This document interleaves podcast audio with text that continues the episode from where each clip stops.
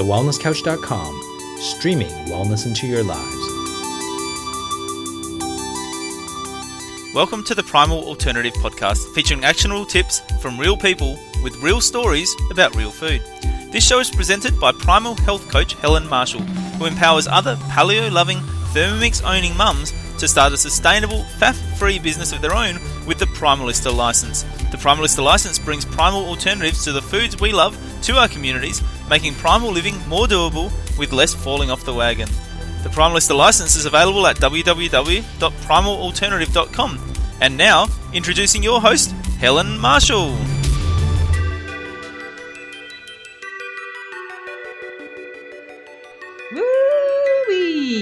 Happy New Year!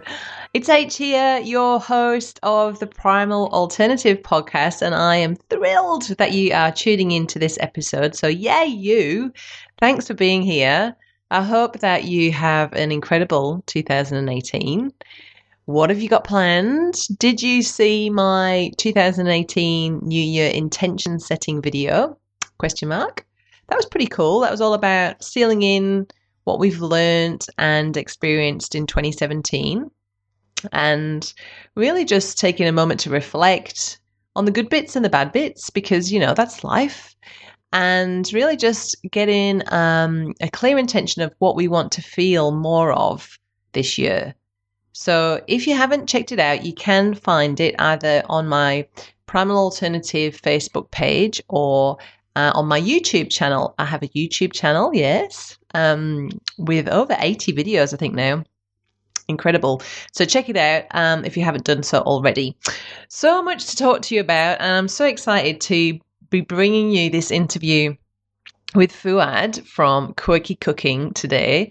Um, I am a big fan of quirky cooking. Jo Whitton um, saved my life when I first went to um, a dairy and grain free of living. I hadn't got a clue what to make, but luckily, you can literally make anything, right? Out of plants and animals nuts and seeds. You can. You can make anything. You can paleofy or primalfy anything, which is exactly what I've done with my primal alternative food range.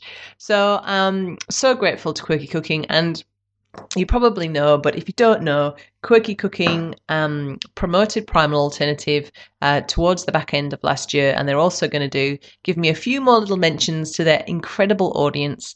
I was a guest on their podcast uh, in December, so if you haven't checked that out, find that. That's on the Wellness Couch as well. Um, my episode with them, and in that I talk about my story and how Primal Alternative came to be.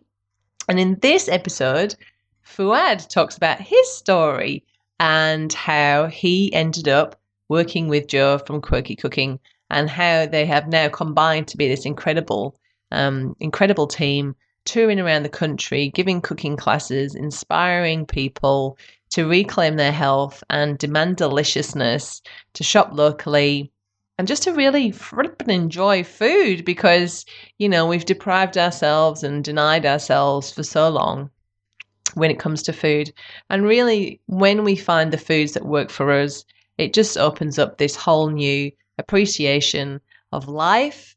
And it's a real kind of journey as well to tune in more to what our bodies are telling us in terms of um, you know, the foods that our body's craving, the nutrients it needs. Um, yeah, so it's a it's a really cool um, chat with Fouad today. You're going to love it. Now, I've got literally my head is spilling over like the magic porridge pot with ideas. Now that Christmas is over, I'm like, oh my goodness, I've got so much I want to do this year. I'm totally motivated and up for it. I don't know if you know, but towards the back end of 2017, I was having some thyroid issues. Well, um, the blood tests came back in November that things were looking good, and it's taken a while, but now we're um, mid January and I've got my energy back. Oh, it's so exciting and less brain fog. Yeah, still got a few of those pounds to shift that I stacked on with my slow thyroid, but I'm giving myself the benefit of time. I'm removing the um, burden of instant transformation and trusting that my body knows what it's doing and so um, I'm down with it. Just wearing the baggy pants for a bit longer. I have got uh, my 21 day challenge has evolved. I've never liked that word challenge. Like, I love what the 21 day challenge brought. Um, but I've never liked the word challenge, and I've run. This will be my sixth round, sixth live round of the 21 day challenge, and it was only a couple of weeks ago. I was lying in the hammock, chatting to Melissa Palmer. She's my number one customer. Chatting to Melissa Palmer on Facebook. Uh, she's my number one customer because she was the first one that ever bought my products, even when they were like really small and crap. She bought them and she still does. And um, now we've become great friends. And I was chatting to her and I had, I found the inspiration to change the 21 day challenge name to Thrive, a 21 day clean living journey. I love it so much more because it is, it's a journey, it's an experience. It's not a challenge where, you know, you'll be doing 11 billion squats and starving yourself and you know, no, it's not. It's a gentle, nurturing, nourishing, detoxing, decluttering, slowing life down, connecting with loved ones, throwing a primal celebration dinner party, navigating the world, finding what you can get at your local cafes, finding what you can buy at your farmers markets. It's about enjoying life, really, and just it's a really beautiful time. Um, even if you're a die-hard primal head, it's a really beautiful time just to kind of reflect, reset, recharge, because we all do get off the track a little bit and not so much off the track, falling off the wagon, but what I mean is off track a little bit in terms of sometimes life can just suddenly get a little bit busy. And it's really nice to just peel it back. And at the beginning of Thrive, we sit down and we say, look, how am I feeling right now? And you actually take a moment to tune in and write down everything that you're feeling, either in your body or emotionally, and then we work out how you want to feel more of and we create an affirmation around that which you actually repeat every day as well as with some conscious breaths which is just in itself transforming and amazing and then at the end of the 3 weeks we write down a testimonial to ourselves to celebrate how far we've come so it's a really beautiful honoring um, journey, and we do it with a group of women. Um, I always find the the feminine energy, the sisterhood, is just completely transforming and dynamic. So check it out. Funk Soul brothers and sisters. Uh, what else? What else? What else? I am in love with yoga with Adriene. Um, Mel and Bendy from the Paleo Nutter have been talking about her for ages, and I thought, yeah, yeah, yeah, I'm going to try that, going to try that, going to try that. Never found it. Anyway, Melissa Palmer, number one customer, told me that she was doing um, Adriene's uh, 30 day free yoga uh, journey. It's all about journeys these days. Um, and so I've jumped on board a little bit late in the game, but I'm on day four and it's just incredible. I, I think that coming from being a bit of a gym junkie, cardio head, I use doing yoga, but really uh, although it wasn't treating it like a workout, I definitely wanted to feel like I was doing squats, push ups, planks, that kind of thing. Whereas Adriene's more, it's I don't know, it's it's different. You got to check it out. She's got a YouTube channel. It's very, she's very reflective, insightful, and and things that she says to you on the mat in the morning. They kind of resonate with you, and you think about them as the day goes on. And that's really where I'm at now. I've been looking. I've been my Facebook feed is just full of all these people doing these little workouts and all these incredible, intense, high intensity stuff. And it's just not me anymore. I just, I, you know, I'm 43 this year and I just feel like my body wants a little bit more of a slower, restorative. Yeah, I'm still going to do my sprints once a week. I love doing my sprints. I bounce on the tram. I love all that kind of thing. But I think in terms of moving my body, this is what I need. So check it out. It's really cool. What else? What else? What else? I've told you about Thrive. I'm doing a live Thrive on Live Thrive. Come and join me for Live Thrive on February the 5th. So, you know, for those of us with kids, the kids are back at school. It's all back to normal. It's much easier to do something like Thrive when you're in your normal routine. Okay.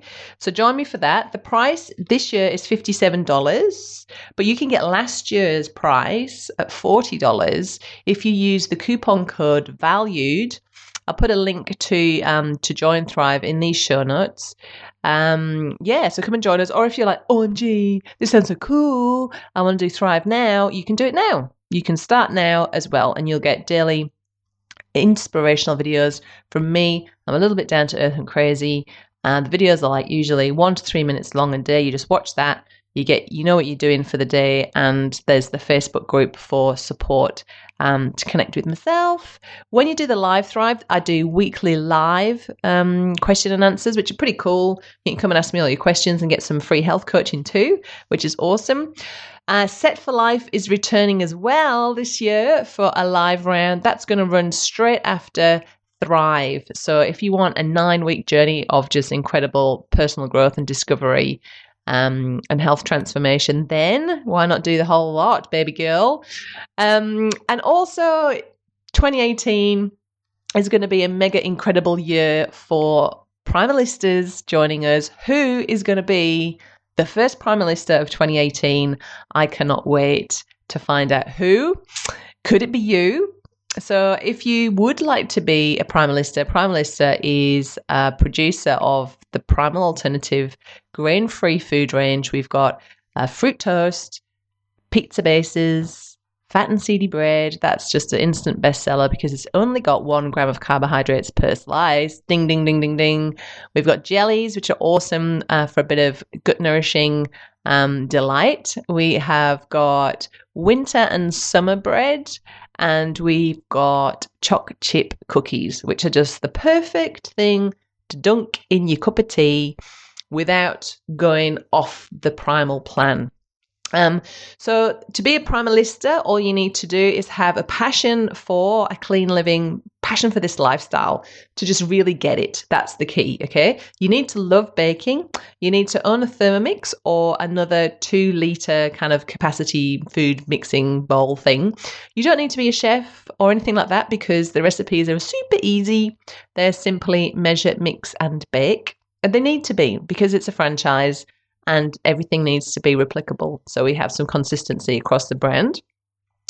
And I would like to grow Primal Alternatives so that everybody who wants to go grain free can go and grab their hand, put their hand on some Primal Alternative products wherever they are in Australia. So whether they're at their farmers markets, health food shop, dining out for breakfast, they can order some beautiful homemade, nutrient dense, delicious Primal Alternative bread instead of the gluten free stuff that you get too yeah, I'm excited. So we've currently got, how many have we got now? 17 primalistas across Australia. I want to grow that to 150. Their potential is incredible. So many places could stock our amazing products. We're a national network of local producers. So if you've always wanted to run your own business, but you've been held back by you know just self-doubt i'm not good enough or you haven't got the time to you know come up with a good business model that's replicable and that works then check it out because all the hard work is done for you in terms of the business model. I'm not saying it's not hard work sister because it is. If you're going to have a baking business there's a real element of manual labor in there. Obviously you've got to go out and get your own stockists. There's the element of risk as there is with any business. But this is all done for you and you get the support and sisterhood of the other primalistas and me. I've got your back. I'm there to help you in every single way um, possible that i can. And primal alternative is gathering a lot of brand um, awareness. We've only been a national business since Boxing Day 2016. So we've just had our first birthday. Thank you all of us, all of you for sharing. I did a special birthday post. Heaps of people shared it. It, it reached 3,500 people, which is so cool. And I was giving out um, a free loaf of fruit toast and cookies. So congrats to our winners. Well done. Thanks so much for that. Yeah. So, whoo, I'm excited. I could talk to you forever. But really, we must get on with the show. So now, here we go. Over to me and Fu. Welcome, Fouad. I'm so grateful that you are joining me for take two of your interview. your face just went red when you said that. I love it. I am literally mortified that we had an amazing hour and a half conversation and it was to an audience of one. Well, you know, um, we're not going to be able to repeat that conversation, so let's not have high hopes for this one. I think this, this is going to be downhill from there. This one's going to So- be rubbish. 20 minutes or something like that. Let's that. talk about the weather. How's the weather? It's really hot here, actually. How is it where you are? Ah, we've had a few rainy days and it's clearing up now, so it's good. Starting to be able to go back outside into the bush and having a bit of walking around this area and discovering it. So really, really wonderful. Nice, very nice. Now, Fred, I'd like you to share your story of how you um, discovered the paleo diet.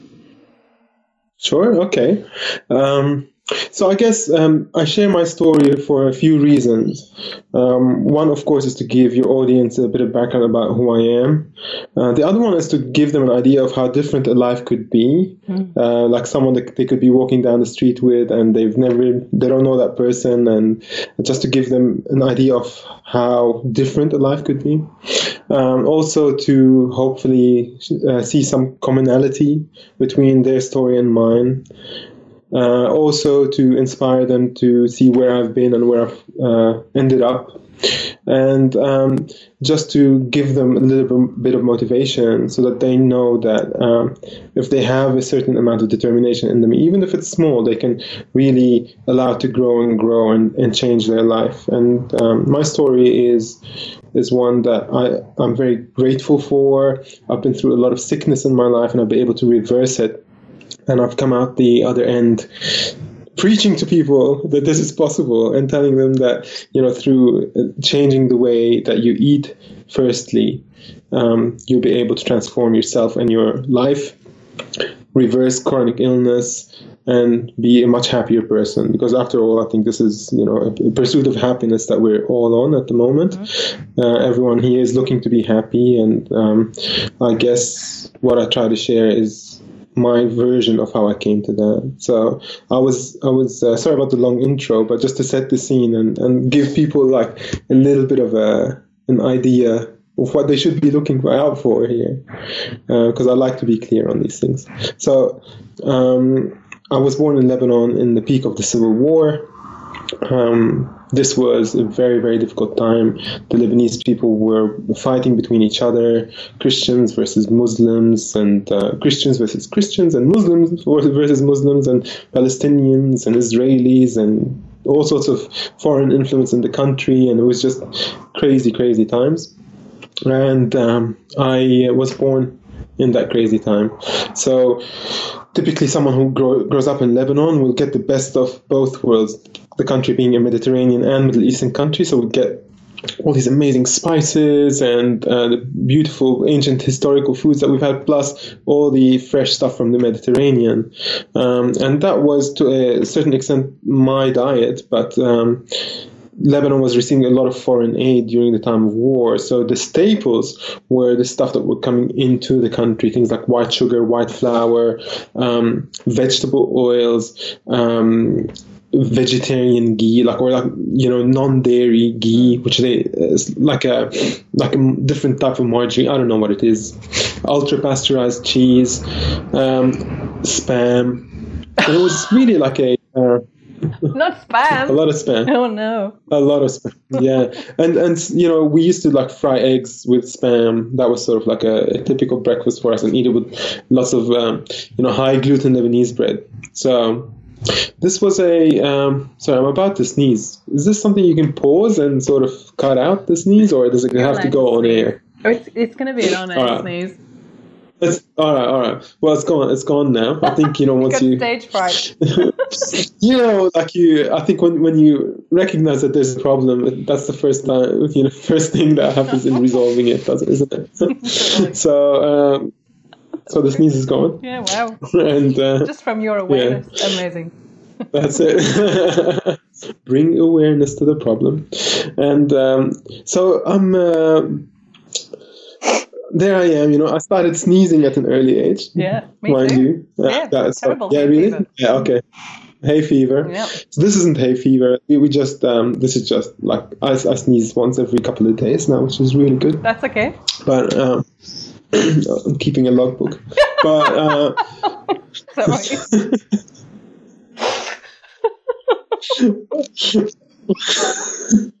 All right.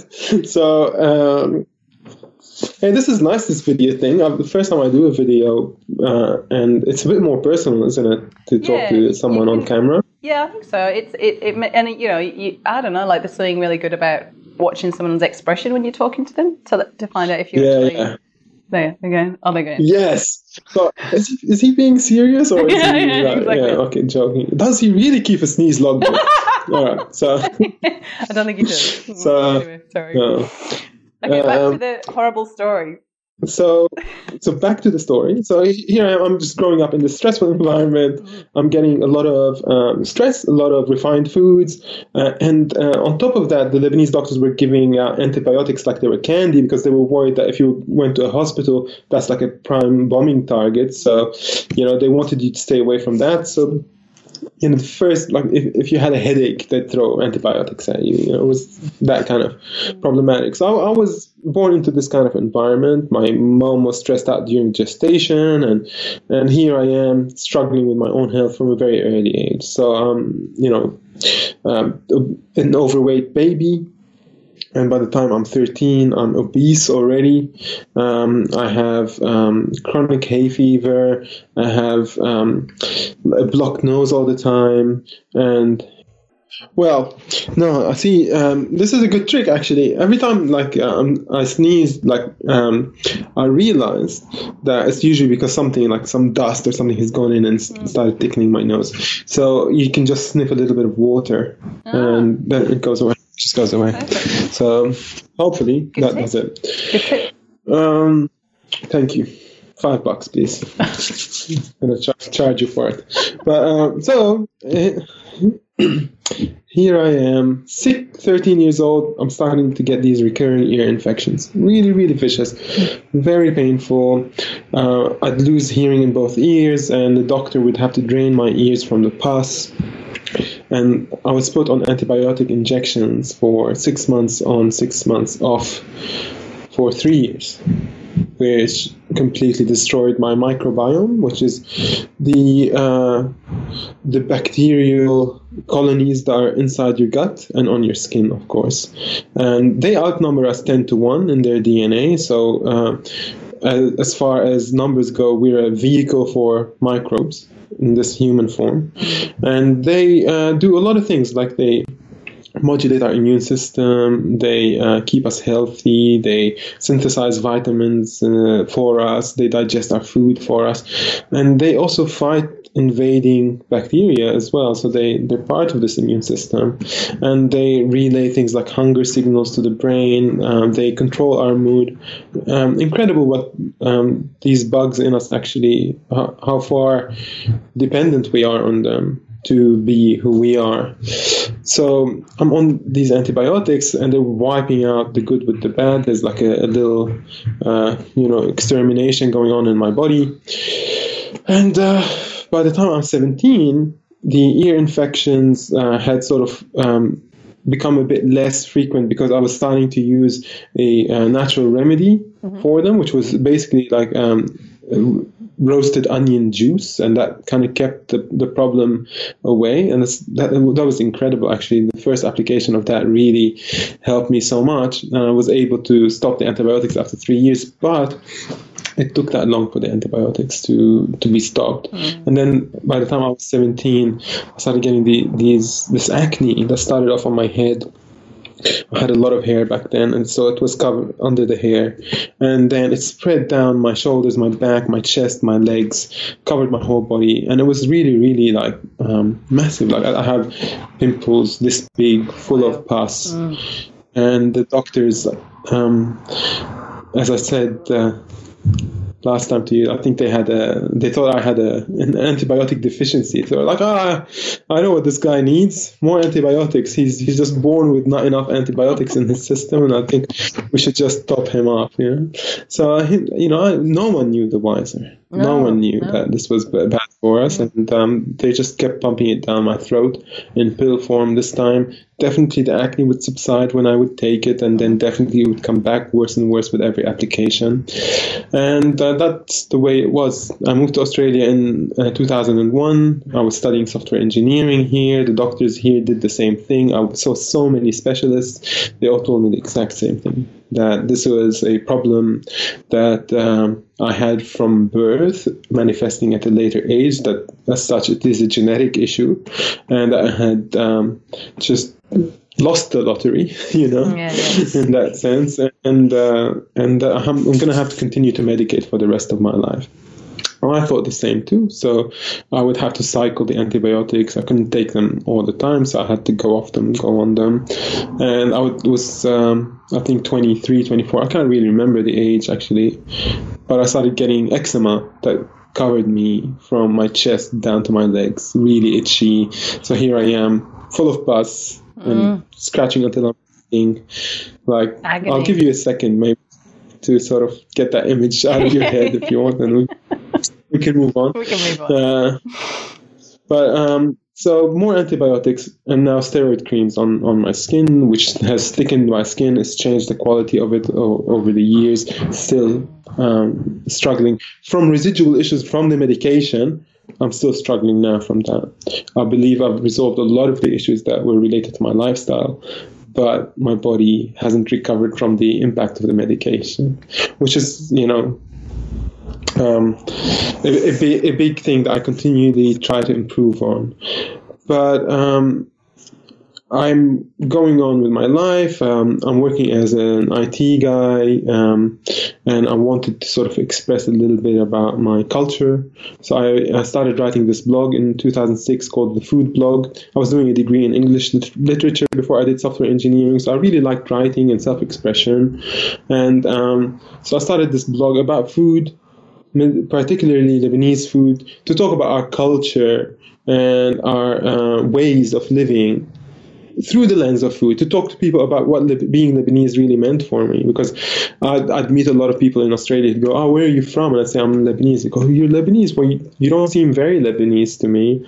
And I think they had this kind of impression in their head of what a Lebanese person would be like you know the the Subaru WRX and the undercuts and uh, you know like you know that kind of stuff and whoa bro what's up and I, I didn't have any of those finer qualities of being a Lebanese person, oh, evidently. So I, I was kind of battling that stereotype wherever I went. You know, it wasn't uh, uncommon for me to have this conversation with most new people that I met in my life to be like, ah, well, Lebanese. You know, most Lebanese people I know aren't like you, or they had, some of them had never met Lebanese people. So I wanted to change that perception.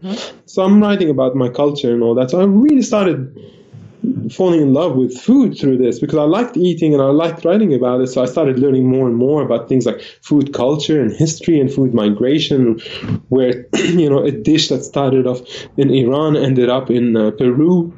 Things like that really fascinated me, and um, I threw myself at it, and then the Sydney Morning Herald came and saw my blog, and they liked my writing, and they asked me to be a reviewer for the Good Food Guide. So here I am, like a software engineer by day and a food critic by night, going to all these restaurants, going, mm, "This is delicious! I'll be a chef's hat for you," like that. So that was pretty pretty fun, um, and uh, I got to travel around New South Wales doing this, and to be able to really understand what um, uh, the chefs were doing, and to be honest in my assessment of their food, I had to, you know, learn more and continue to educate myself around food because I didn't feel right to judge something that I didn't understand.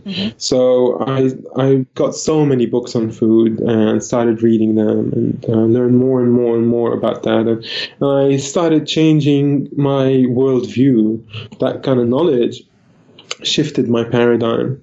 I started uh, learning words I hadn't really registered before, things like sustainability, seasonality, locality, the importance of soil health, importance of supporting your farmers, uh, the dangers of genetic modification, uh, pesticide use, um, and all these things started getting absorbed into me and changing my perspective around food. So I started shopping at farmers markets more often and getting, you know, um, the, the best stuff that I could get to cook at home. But at the same time, I was still eating out like in McDonald's every once in a while, Hungry Jacks and things like that. I didn't really understand why eating at those places was bad for me. I was like, ah, you know, it's okay. And now I know why that it, it's, you know, there's just so many reasons why you should be avoiding those types of uh, industrialized food places.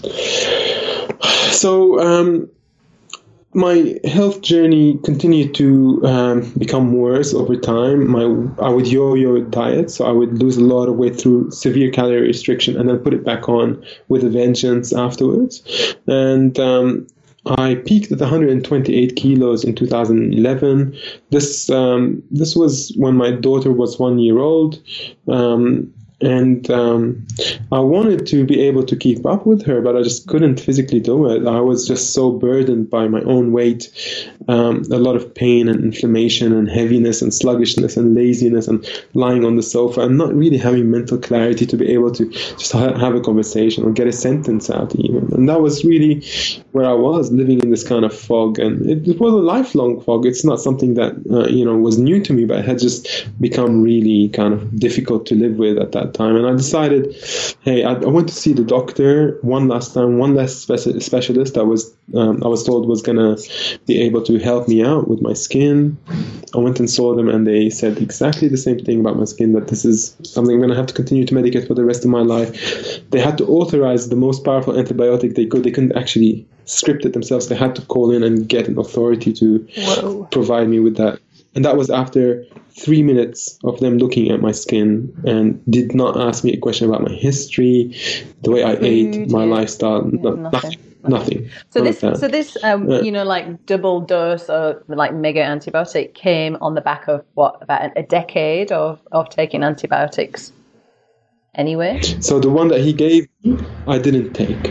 I took that script and I and I threw it in the bin. Good. And I said that I said that's it. That like I can't go down that path. I have to find a different way. And uh, I started going to naturopaths and things like that, but no one was able to help me. No one really. Some people had good ideas about health, and they gave me diets to follow, but I think um, it hadn't registered with me why they were giving me that way. I didn't get the education. yes, So I'm the kind of person who only can make change when it resonates on the inside. I can't follow orders, and I, I think a lot of people are like that. They just can't. They can't just create change just because someone tells them to. yeah, You know, it has to come.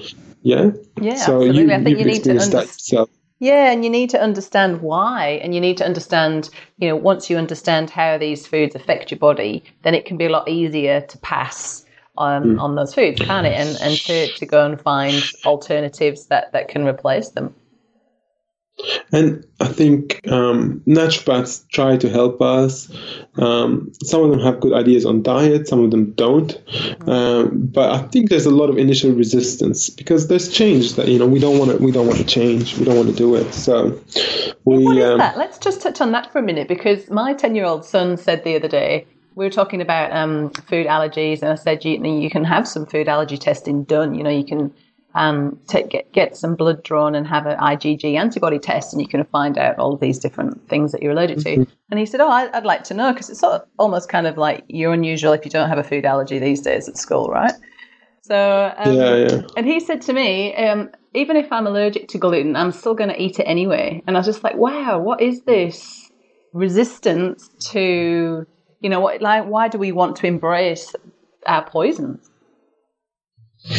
Um, so th- this is a very well documented psychological thing in us that uh, not only do we not want to improve, um, but like by restricting ourselves or in, even some something that sounds negative could uh, be understandable why we don't want to do it. But sometimes even great things we don't want to move towards. You know, we we like to be uh, in a certain definition of the self.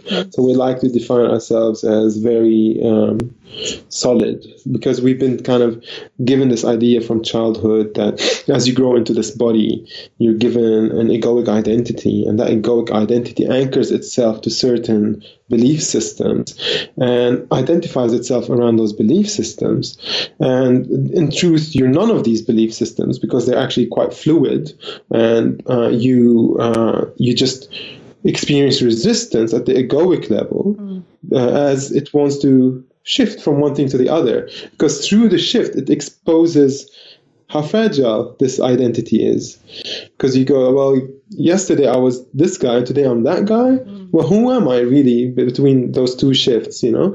And this is a, at a very subconscious level. This is a very primal level for a human being. Um, but this is, this is, I think, where a lot of the inner work of a human being starts happening is when they become conscious of these running programs that tell them eat this way, behave this way, think this way, talk to people this way, feel that way. And, and once they recognize that these are actually almost like operating systems um, that have, like, I'll give you an example. Like, I recognized the other day that my I've inherited the uh, the sensation or the feeling or the attitude of worrying about stuff.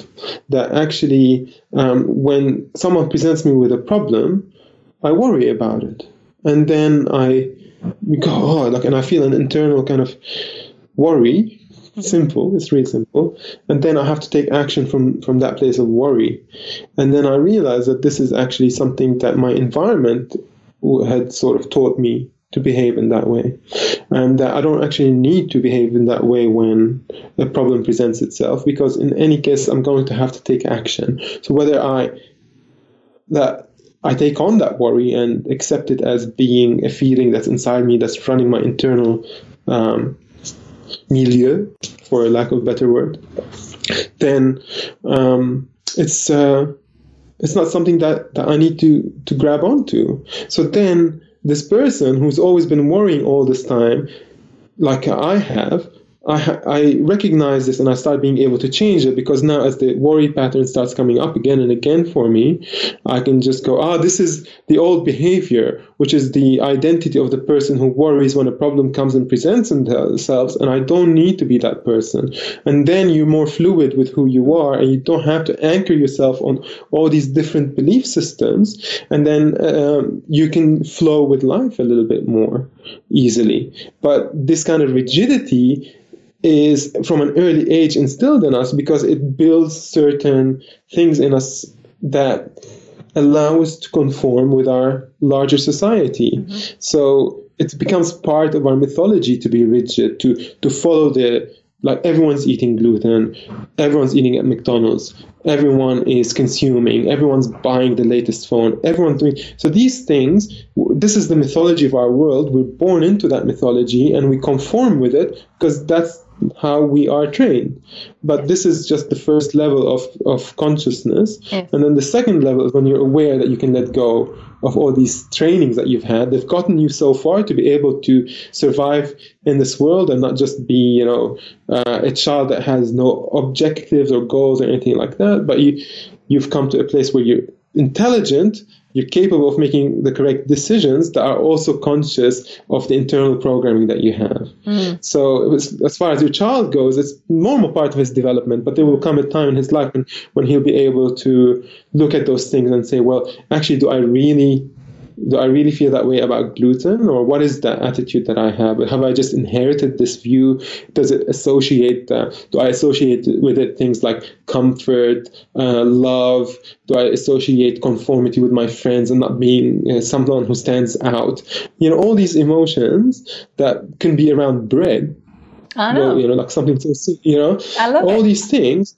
Yeah, so they they'll be able to um, get over it as as they mature. But for now, this is just part of their uh, forming of that egoic self identity. I think your job as a parent is to sort of guide them to uh, have the least amount of weight that they carry with them as they move on to that level level sorry the second level where they can drop these things anyway so Yeah. you don't you don't burden them with as much as possible so they can just they, you're going to give them a lot of emotional scarring just by being you know around them anyway like because you've inherited a lot of stuff Well, that's right. yourself you do, that you're still working on, with it know? does pass on down. I Yeah. love how you've described that, and, and I'm really surprised that I didn't make you know, the connection. But you know, at this age, you know, um, uh, trying to fit in at a regular state school, um, it's all about fitting in with the tribe of the of the of the school, and really, that's the most basic primal thing that we can do because if we didn't fit in with the tribe then we'd you know face death and isolation and we'd starve. So it's really important to conform and to fit in. But like you say when you take to the to the next level it really is a case of um, have you read gay hendricks the big leap and he talks about No, it's no. really good. He talks about um, how you get to a certain level and then you hit your upper limit and how you have to transcend that upper limit. Um, and really Okay. that's as simple as becoming aware of it and then um, you know noticing behaviors like you are noticing behaviors about your worrying. And when you start on a health journey and this is why your your book's title is so apt. It starts with food, but it changes your whole life because once you start to, um, you know, get rid of that fog that you've described and all of that pain that you were in, and you start to to to heal and to to gain clarity, you start to become so much more um, aware of your consciousness, aware of your um, guide, your intu- your intuition, don't you? It's like this sure whole absolutely life transformation, which is incredible. That's that's exactly been my experience and that, that's really in part why I do what I do. Partially the the the development of the human being is uh, incredibly important to me to see our society change and to see people become less automatic and more conscious of their actions. But also I believe that we live in a society that is uh, sick as a single organism and that you know we we're trying to heal one person at a time through allopathic medicine or uh, homeopathic or natural medicine whatever it is. It's one person at a time.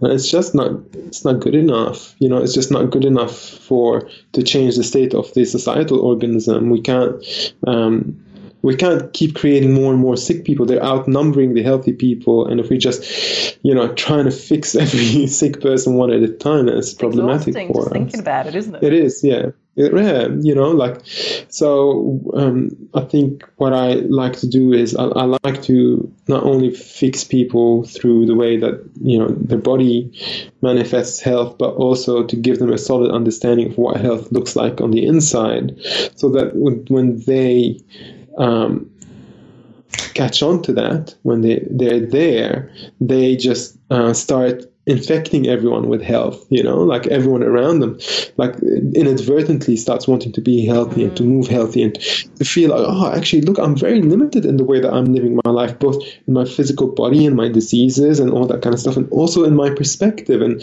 like why why do i self-impose all these limits on what i see and what i do? Why is that even necessary? Why can't i actually grow outside of this tight boundary of who I've defined myself to be and just really find happiness? Do I have to conform? Do I have to stay within these default programs that have our society has given us? Because look, um, look where we go as a society. You know, look where our programming is taking us. I mean, we're so so advanced um, in terms of our technology, but here it is, the year 2017, and I have to stand on a stage to tell people what is food and what is poison.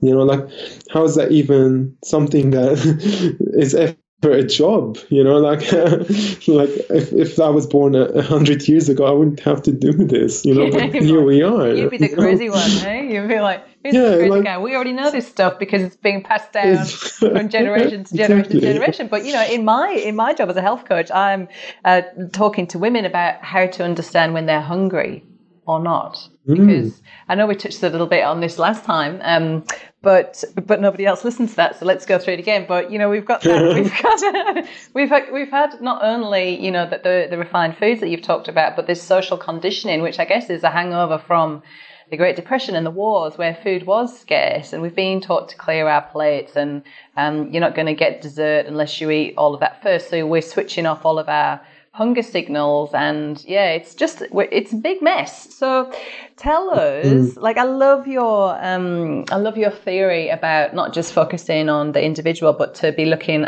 at it, you know, as more of a collective and to think more societal than just um, on ourselves. So, what are some things that we can actually do to to help that? How how do we do it? Uh, it, it starts, of course, of course, from yourself. Um, you you work on yourself to become healthier, and let's say talking about women and hunger and things like that. Um, just changing that. Um, that scarcity model to one of abundance, uh, changing the self hatred to one of self love, um, being compassionate to yourself, uh, accepting where you are, and starting from there, uh, not having to look forward to uh, immediate change, but to think of it as a lifelong journey, and um, to think of the generations to come as a bigger priority than yourself.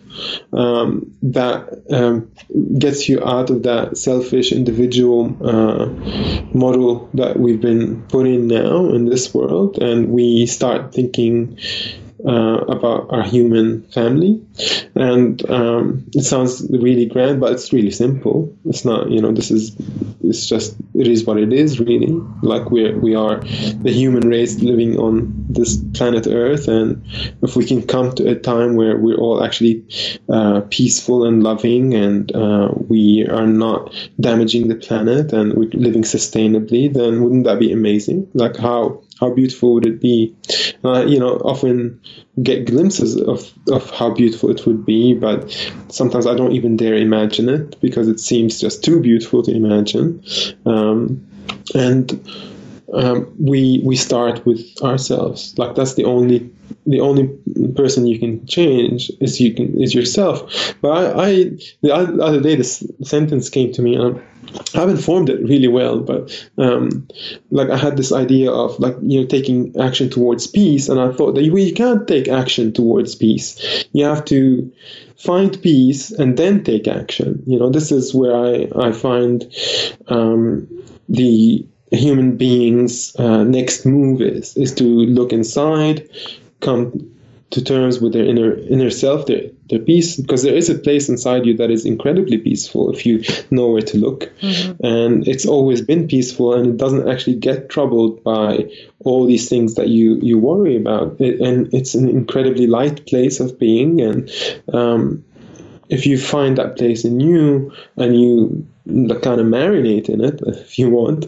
then your uh, the actions just become more naturally peaceful, and you whatever it is that your life becomes the fruit of that peace will just contribute to a better world.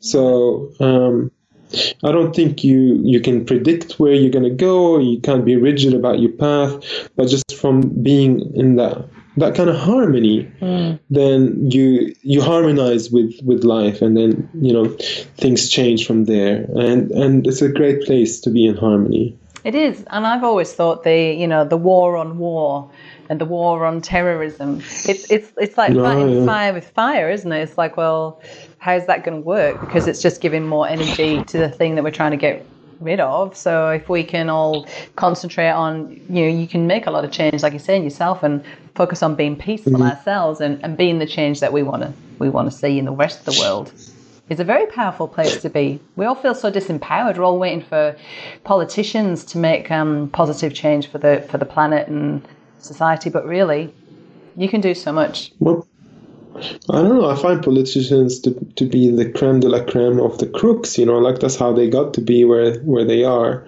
Like they're the finest. They're our finest. You know.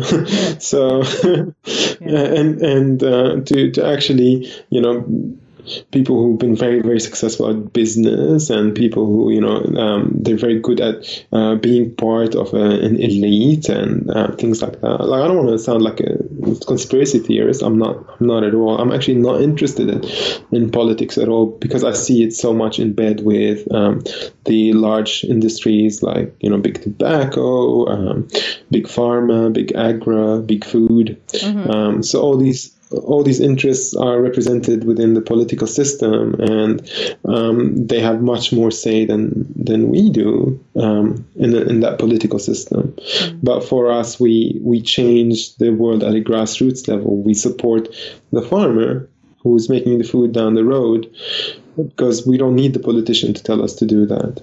And that, that creates change. And that's it's so simple. It really is so simple. And eventually, you know, you create more demand, and as the demand grows, then the supply has to grow. And as the supply grows, the system changes. And I, and I feel it in the world at the moment. There's a shift in, in the way the system is happening. And this is a like an energetic shift that's going on in the world at the moment. And regardless of what system is in place, you can't stand in front of it. You can't like there's nothing that'll be able to stifle this kind of change because it's not, you know, being driven by a single individual. It's us doing it, you know.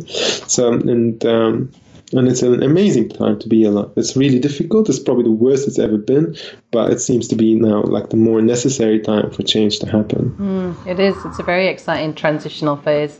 Let's go back to um, when you talked about relieving the burden of immediate change um, and looking mm. at looking at a health journey as something that is it's a daily practice it's something you're going to do for the rest of the life and let rest of your life and let's talk a little bit about um, your continuing recovery and how it's okay to be a work in progress because I see quite a lot of people get you know an, an immediate relief from um, you know ditching um, you know, conventional wisdom with regards to diet. They get this great, oh, I feel so good, the brain fog's gone. And then a couple of years later, it's like an onion peeling, isn't it? You start to find different layers of your health story, different things come up, and, you know, it can be sort of quite disheartening because you thought you'd nailed it and you thought you'd found the right way to do it.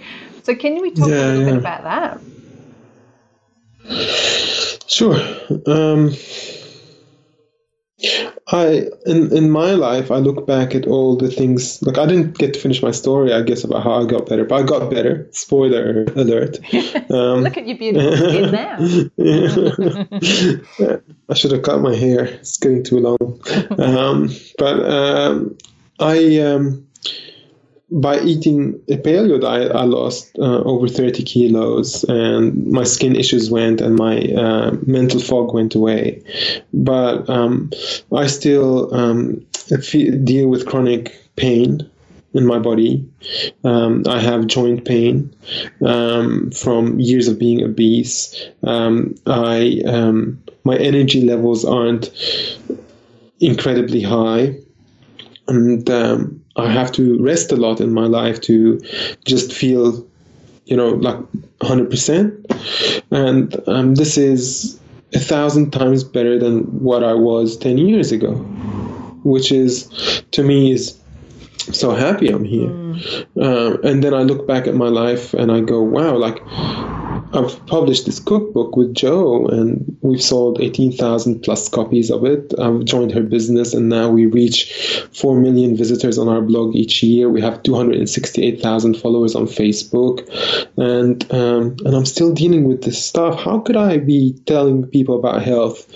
while I'm dealing with these issues myself. Am I like a, am I a crook? Telling people that they can be healthy by eating well, and I'm still dealing with chronic illnesses here. And my illness forces me to continue to research, to continue to read, to continue to look at the new science, to deepen my connection with my human nature, because it, I know there are unresolved issues and I'm excited to find out how I can fix them. Because I know that on that journey, I'll come out a better person at the other end.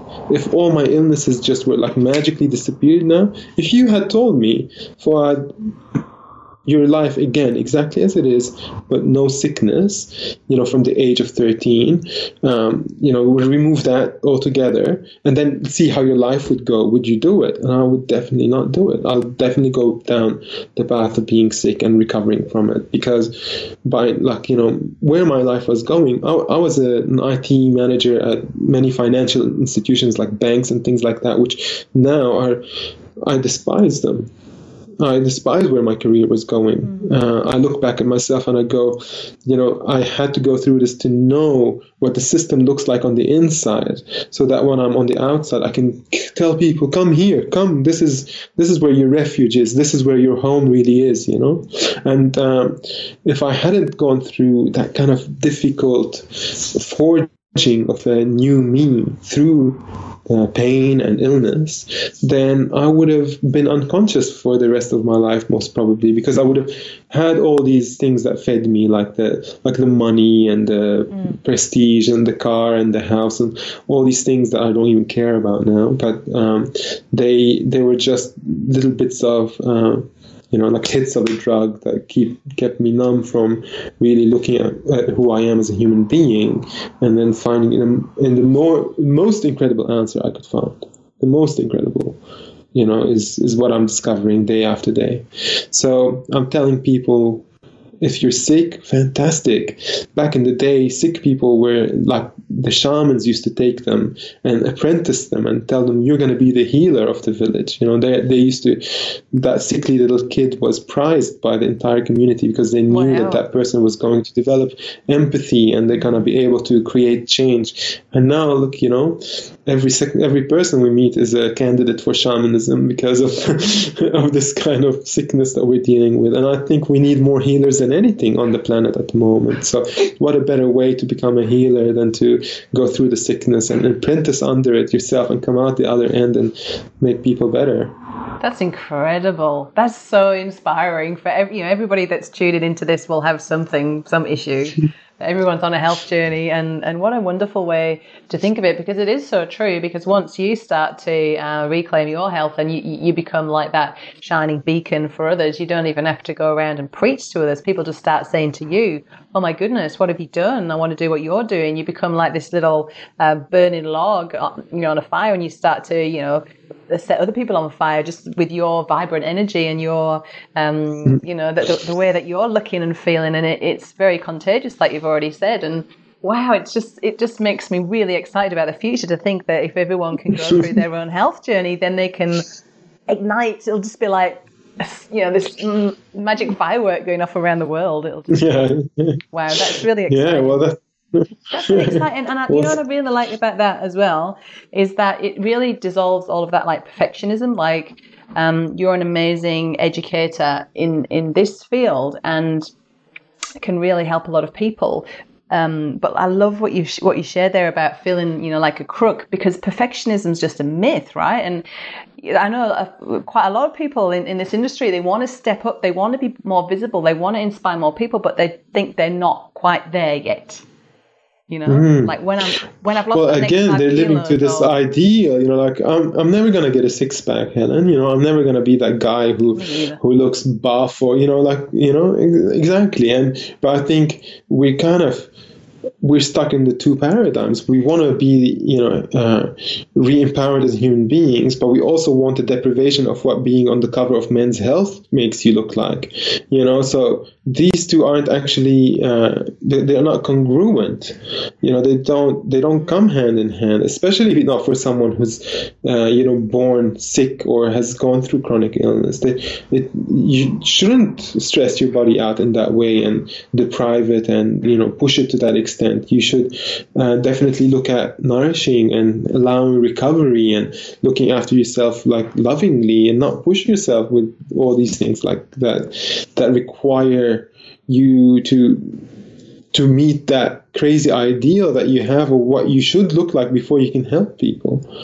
Love you know, there's yeah, I mean my God, there are so many people who um, we can learn from who don't meet any health, you know, like standards at all. You know, like by, if you judge them by their cover, you know, Yeah. some of the greatest teachers on the planet, uh, you know, you pass by them and you just wouldn't look twice. And um, this is, you know, uh, the superficial culture that we live in is that we we even judge ourselves by the way we look, you know, and um, we shouldn't do that. Just there's much more to us than this physical body. In fact, you know, this is just a, a little part of who we are.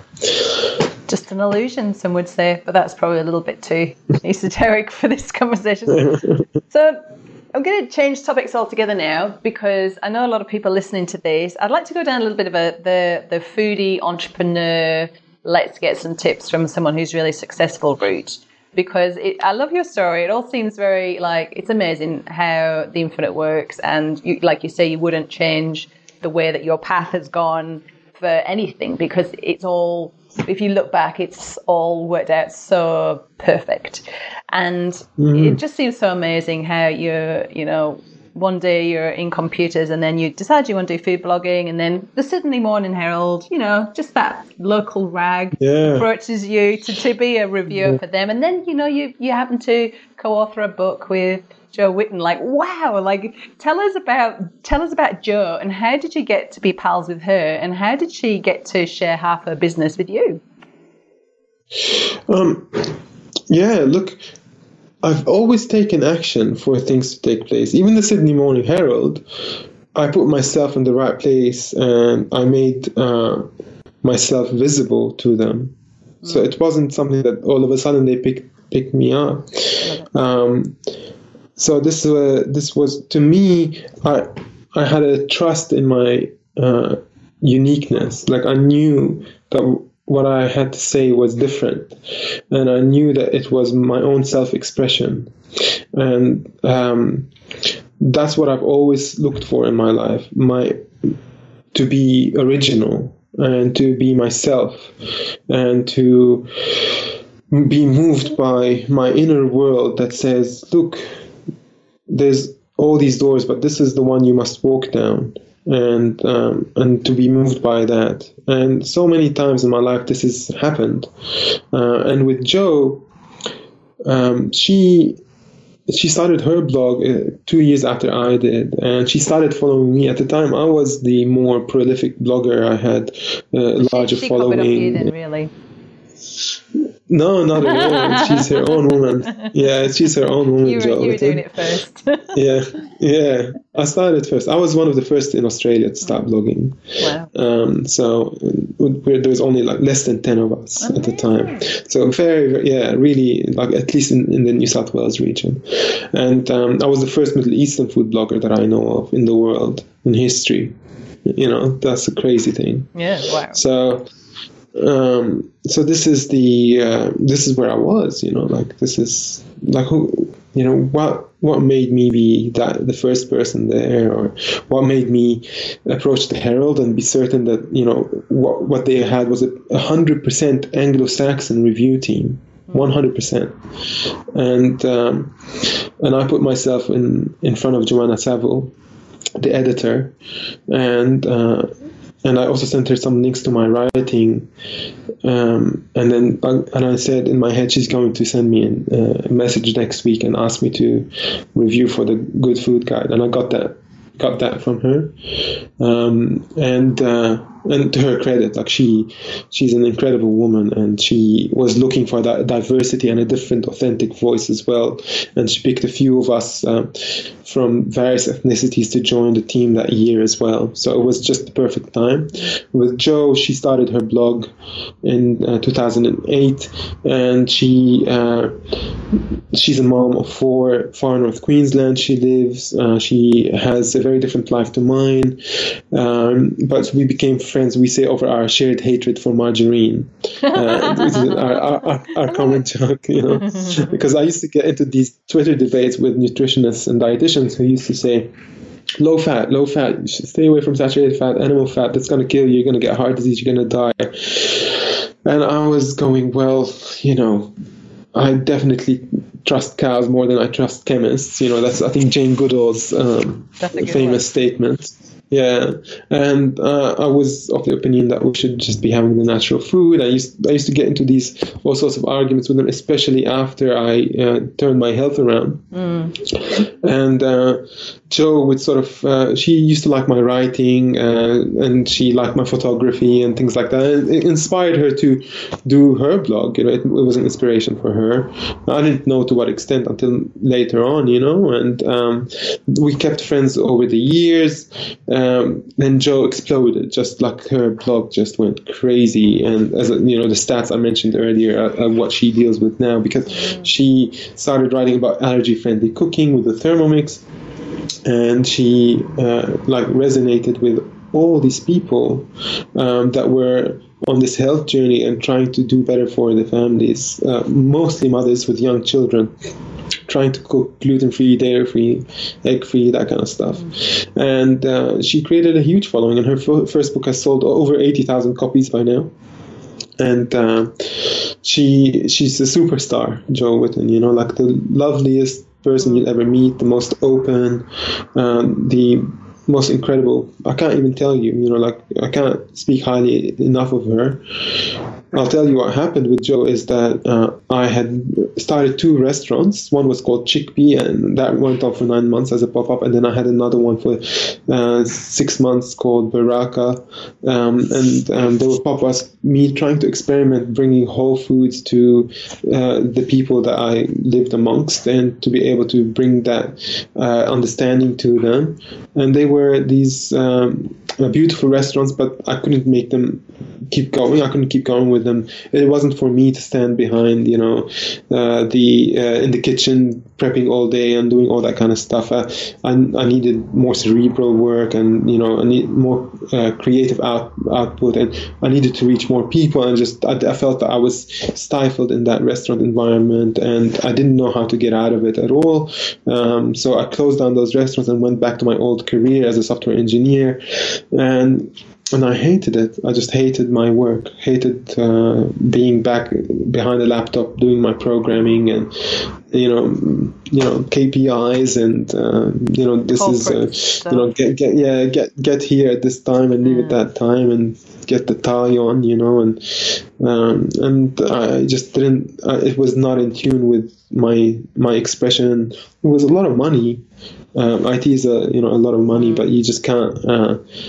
It's the gilded cage. And um, I'm sitting there one day with, with Jo, and uh, she's uh, I'm te- she's telling me about what's going on with her, and um, we're catching up. We talked on Facebook a lot. You know, her son Isaac was uh, had recovered from OCD and anxiety on the GAPS diet, and she was working on this online gut health program for GAPS, and um, she was really busy doing it. And um, but she she was just like uh, you know incredible businesswoman without even you know really trying to do real like modern day business or modern day entrepreneurship or you know this and you know uh, you know MVPs and none of that. You know, uh, she she was just completely like doing her thing. You know, just authentically. And I said, when are you gonna do your next cookbook, Jo? Like, my God, you've sold at the time like seventy thousand copies or something. When's the next one coming? And she's like, oh, I, I don't know. Like, uh, well. I just don't have time for it. And I said, "Ah, oh, Jo, come on, I'll come, I'll leave my job and I'll come and work with you and we'll do this cookbook together." And she's like, "Really? Come on, let's do it." And I'm like, "Are you serious?" Incredible. And I just, I couldn't, I couldn't believe it, and my head was spinning, and I was going, "Oh my god, like really?" And now I'm, you know, here I am, like in in this office, thinking about completely dropping all the security, all this thing that my work brings me um, to, and like a certain career, You know, a certain career, and and uh, to take this chance and go and write this cookbook with with Jo, and and I went and remembered, you know, Joseph Campbell's words, which is, you know, follow your bliss or do what scares you. They, they're interchangeable. They, they sort of go hand in hand, those two statements of his. And th- this is his advice for uh, the flowering of a human life. If, if you want your life to flower, you, you do these things. And, um, and I look back and no decision for me to do to do this now. I look back at it and it was just more a, a direction that just was taken. I didn't even have to decide it. Mm. We just said, all right, well, this is what we're doing, and and um, and then Jo. Um, Jo and I wrote this cookbook together. We didn't um, sign a single piece of paper.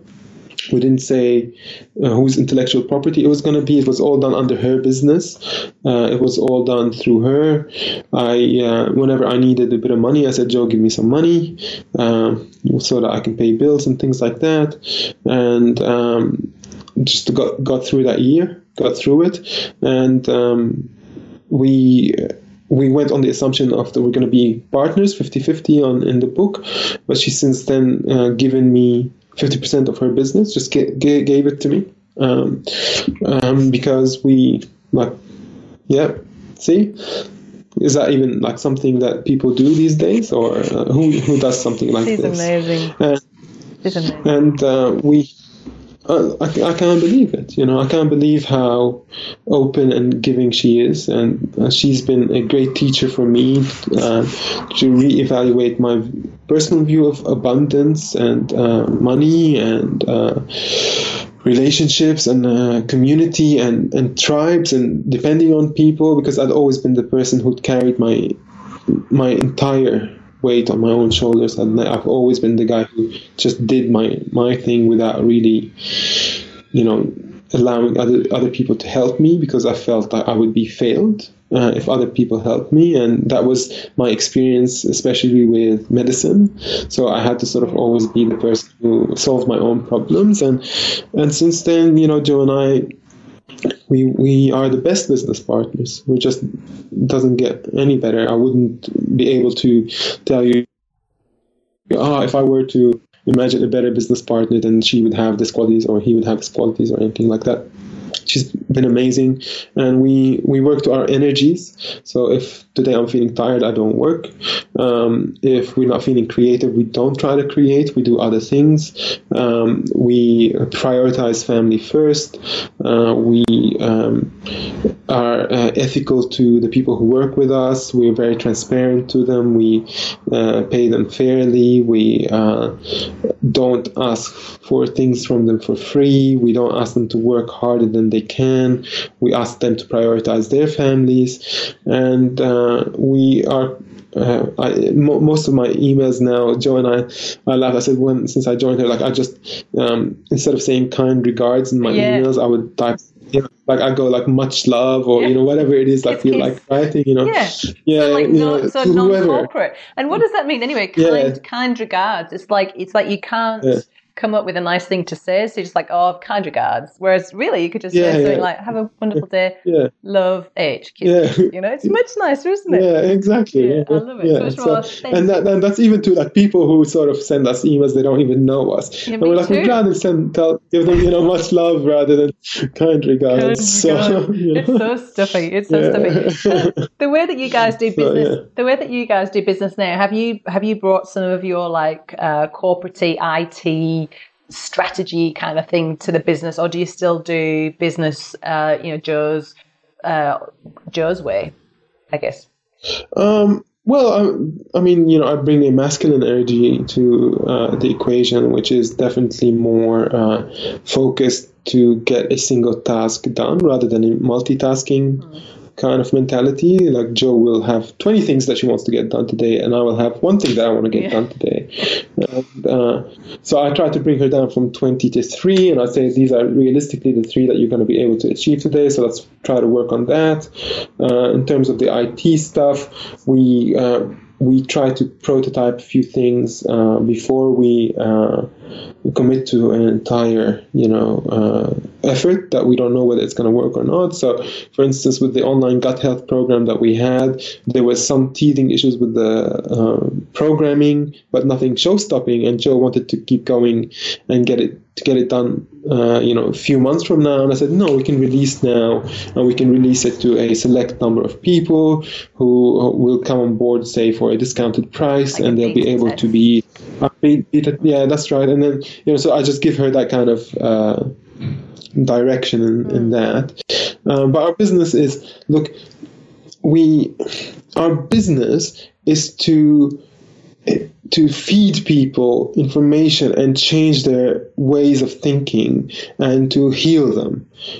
And we are out there to make the world world a better place and to heal it. This is this is our business. Mm. This is how, everything else around that are just activities yeah. that are a natural expression of what it is that we do and they happen to make money for us. Mm-hmm. and this is how like they sort of they just work they make they make money. We wrote the cookbook it makes money. We, have done the online gut health program because we believe in it and people join up. And people understand that these things like by supporting us we don't charge a lot of money for these things. It's not like you know thousands of dollars. We charge a, a fair amount which then goes in to sustain our lives to be able to continue to put this content out. And we've been like we keep laughing about this because um, we we're not rich from our business, but we get just enough money so that we're not lazy about it so that we continue to say well okay well it needs to be continued to be marketed. It needs to con- we need to continue to have strategy about doing all these things. But uh, it seems to be just the way things need to happen so that the business continues to reach as many people as possible. Otherwise you go well you know we've let's shut shop. We've you know made our millions and we're gonna go home now. Thank you very much. Or you know i'm gonna buy a, a little piece of bali and go live there or something you know? But, but, but um, yeah but that, that's even if you had all the money in the world um, you would continue to do what you would continue to do what you're doing now because this is what makes your life rich and this is the message that you are here yeah. to deliver. This so this is, is this is the, the understanding that that comes in. So it's it's really good that you said that because idealistically yes that's totally understandable. But in the day to day, if you, for instance, are feeling just a little bit off, you just can go, oh, well, you know, I'm just gonna take the day off, or you know what I mean? Yeah. And and uh, yeah, and and uh, I yeah. think this uh, as the understanding and the um, solidifying for us in this path that we're taking. Like we feeling every day we're more and more deeply rooted in our path. We feel anchored in it. We feel stable in it. We don't feel like you know if it, you know i now never think of going back to it whereas like six seven months ago I, that used to cross my mind you know? So these things are uh, firming up and with them firming up we're just uh, being able to understand that our path is to continue to do this for people for, for the rest of our lives. To Good. continue to do yeah to bring this message for the rest of our lives and it's kind of like a, an exciting thing because again this is an old kind of program in us that people mm. you know tell you like you know you can just get rich and retire or something like that and for us we're being shown that our life can have so much more impact you know than if we just sat and you know did nothing and yeah. we just enjoyed our own. So yeah, this I never is this want is to the. Retire to you. I want to. I want to still be cranking out Facebook lives when I'm 95. I hope. I hope so. Uh, I think. Um, uh, yeah, so this idea of retiring, I think, is it someone retiring from a, a, a career, isn't it? Like, uh, yeah, from like a, a, I think, like from a bricks and mortar yeah. business, which you and I have, uh, yeah. you know, escaped. So that the, the bricks and mortar, the one that you were saying, you know, where you, you get there at a certain time, you leave at a certain time, there's a certain amount of clothes that you have to wear. Whereas, like now, the business that we're in, people can contact us 11 o'clock at night, 3 o'clock in the morning. There's, there's, there's none of that. It's very fluid, and you have to obviously set your own boundaries around that so you're not continually. Yeah um, continually being on email. But what, where, how, you know, if there's no like nine to five, Monday to Friday boundaries, there's, yeah. there's definitely no retirement, is there? Unless you just decide that. Well, that's the thing. Like, and, and that's exactly to, to my, uh, what I was just saying, the word career before just doesn't apply anymore to my life. So, um, before I used to be this person who daydreamed about doing stuff while I was at work. And, uh, now I, I'm I just work because this is what I used to daydream about. Yeah. And it's uh, and I love it. And um, it's just this kind of confluence between uh, what, all these different elements of my life that have brought me to this point, show me that my life is just this now. it's not like there's no conflict in it anymore and the idea of retiring doesn't even apply to where i am because what like stop being me you know like stop being um, you know this like i can't i don't even i can't fathom it. I can't see how it m- might even take place so. But yeah i'll, I'll de- definitely feel grateful for um, this how can i put it? For this um, gradual introduction into this life you know what i mean? Like this is gradual ability to make that shift because um, it, it was a very different it's a very different life to me now that i live to the one i lived two years ago. And this kind of ease into it just um, having each day my daily bread, you know, gluten-free bread, and uh, uh, yeah, and uh, just being able to to settle into this life and have it teach me what the expectations around my new path is has been very different to me coming into here and going all right well this is what i'm going to go. I'm going to do this. I'm going to achieve these goals. This is what, what's going to happen. And and this this is not what happened for me. I've had to be led from what my life is doing to actually understand it rather than come from a place of trying to overpower it and change it and divert it. So it's more a practice in understanding and flowing rather than one of control and trajectories and strategies. And you know, when we're children, we're we're taught a really good nursery rhyme: "Row, row, row your boat." Yeah. which is which is a, it's a brilliant analogy, isn't it? And it's true, right? Because we you can't put you can't force the river. You've just got to go with the flow, and you don't know what's around the bend. And the reason we're laughing and I've gone red is because uh, Fouad used that uh, analogy in that last interview, the one that didn't record. But I have used it. I've been using it nearly every day. Yeah, listen, you know, row, row, row your boat. Yeah, Yeah, yeah, yeah. Very, very good ancient wisdom passed down in a nursery rhyme. I love it. Love it. But it's, it is though. Yeah, so you know, like it, it says row your boat gently down the stream merrily. Life is but a dream, you know, and and it is. It is all that. And uh, just don't don't think that you can control the stream and make it go uphill when it's already going downhill and just you've got to go with it, yeah? Love it. I love it.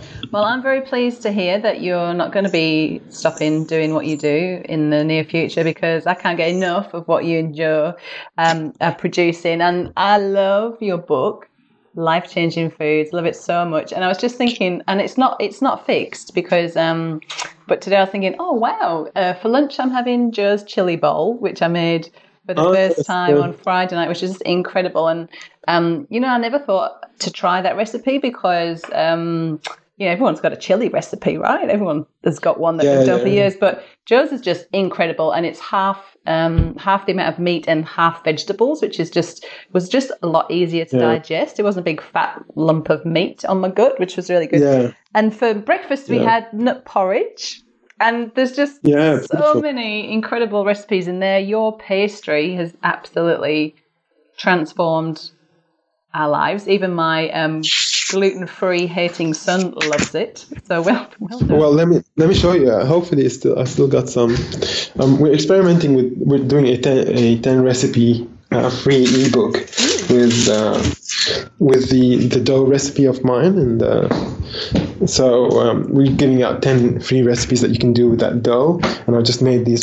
They fell on the on, on. Make these ham and cheese buns. oh my god. They look like the ones you get at the supermarket. They're incredible. Oh, I wish I could have a bite. So much better. It's so good.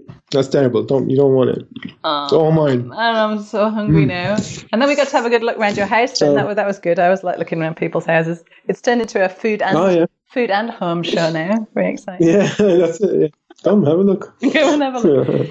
So, tell us about what's coming up. How can we get to see you and Jo, and what's happening next?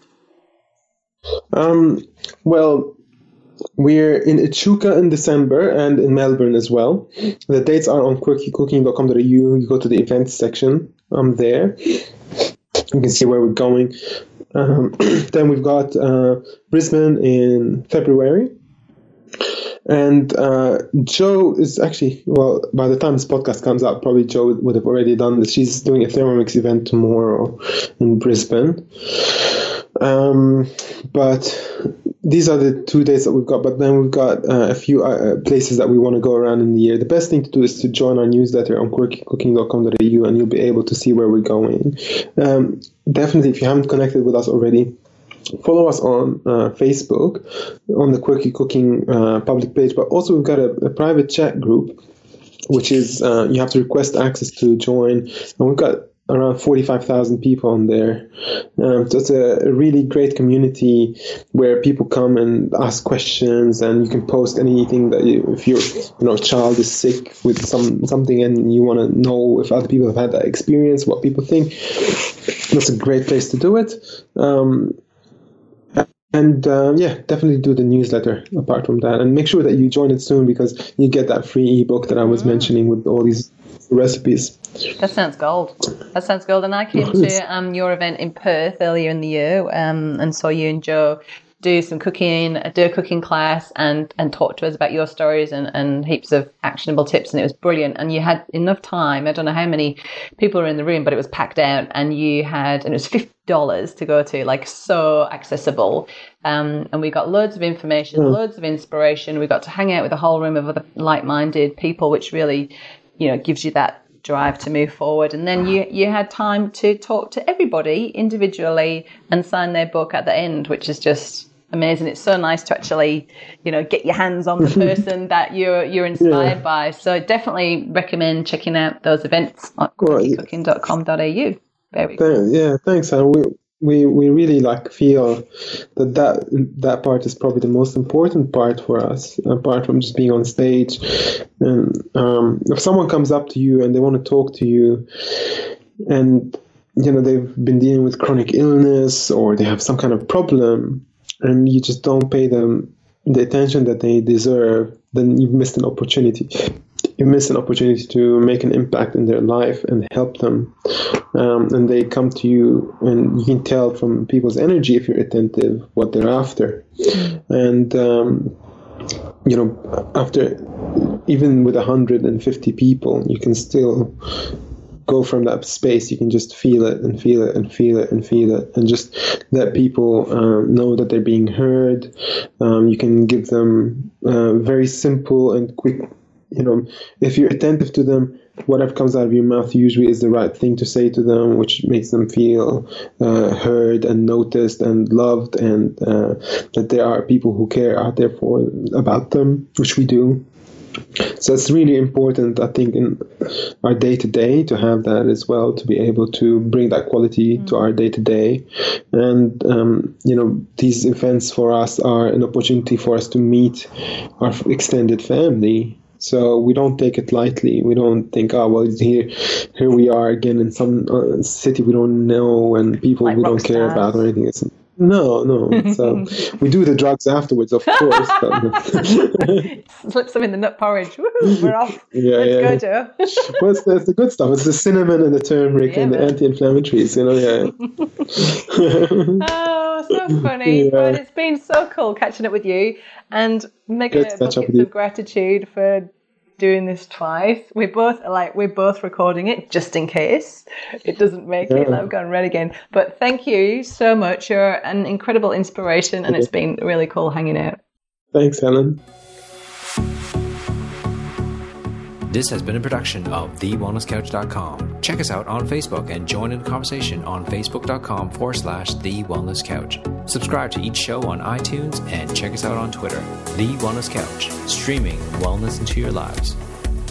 Whilst the Wellness Couch presenter endeavor to provide accurate and helpful information to their listeners, these podcasts cannot take into account individual circumstances and are not intended to be a substitute for health and medical advice from a qualified health professional. You should always seek the advice of a qualified health professional before acting on any of the information provided by any of the Wellness Couch podcasts.